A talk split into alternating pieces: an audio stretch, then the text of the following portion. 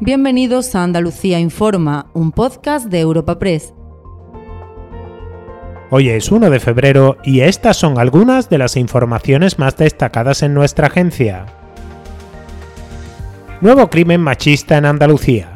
A falta de confirmación definitiva, la muerte de una mujer italiana en una urbanización residencial de la localidad gaditana de La Línea por disparos de arma de fuego sería la tercera víctima mortal de la violencia de género en la comunidad solo en el primer mes de 2023 ya que la investigación apunta a que el autor sería su pareja de origen suizo que se suicidó a continuación.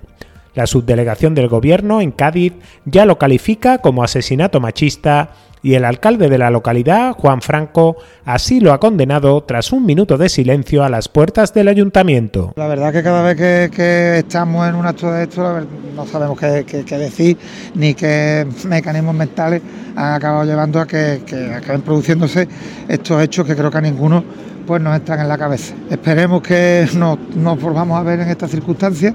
La respuesta policial fue presta, creo que se ha hecho un gran trabajo. Lo único que, bueno, las circunstancias, como digo, es que son las que son. Eh, lo que pasa de puertas para adentro es muy de una vivienda es muy difícil de controlar, máxime no teniendo antes pues en el radar un caso como este ya que no había denuncia.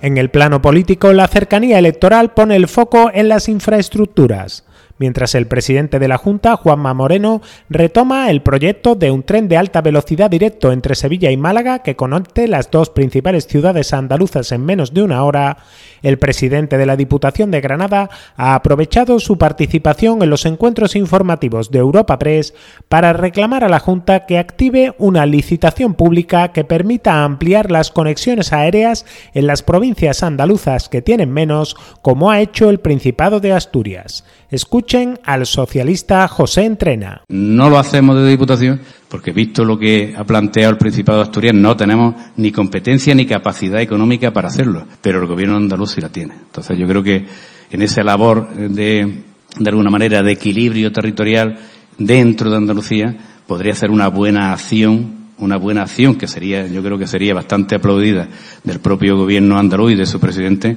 el que tomara una decisión similar a la que ha tomado el presidente del Principado de Asturias.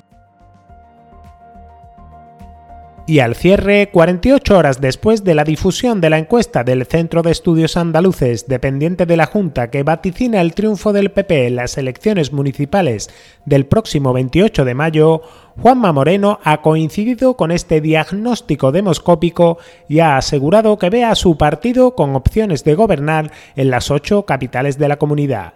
El líder del PP andaluz ha confiado en que ello sea posible sin necesidad de pactar con Vox porque los alcaldables populares logren mayorías suficientes como la que él disfruta en el gobierno de la Junta. En el caso de Vox, pues depende de qué actitud tenga Vox. Si el interés es llamar la atención, si el interés es hacer una política eh, radical o hacer una política fuera de lugar, pues evidentemente será muy incómodo. Veremos a ver cómo se comporta, pero yo lo que le digo a, todos los candidatos a alcaldes que tienen que salir a por una mayoría suficiente. A mí me decían todos los días la campaña, ¿y Vox? ¿y voy? ¿Qué va a hacer con Vox? ¿Cuánto voy? ya me habían asignado vicepresidenta y consejero.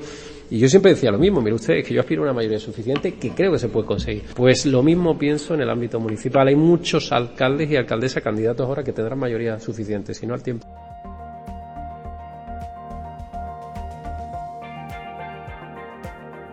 Recuerda que puedes encontrar estas y otras muchas noticias en la sección Andalucía en nuestra web europapress.es.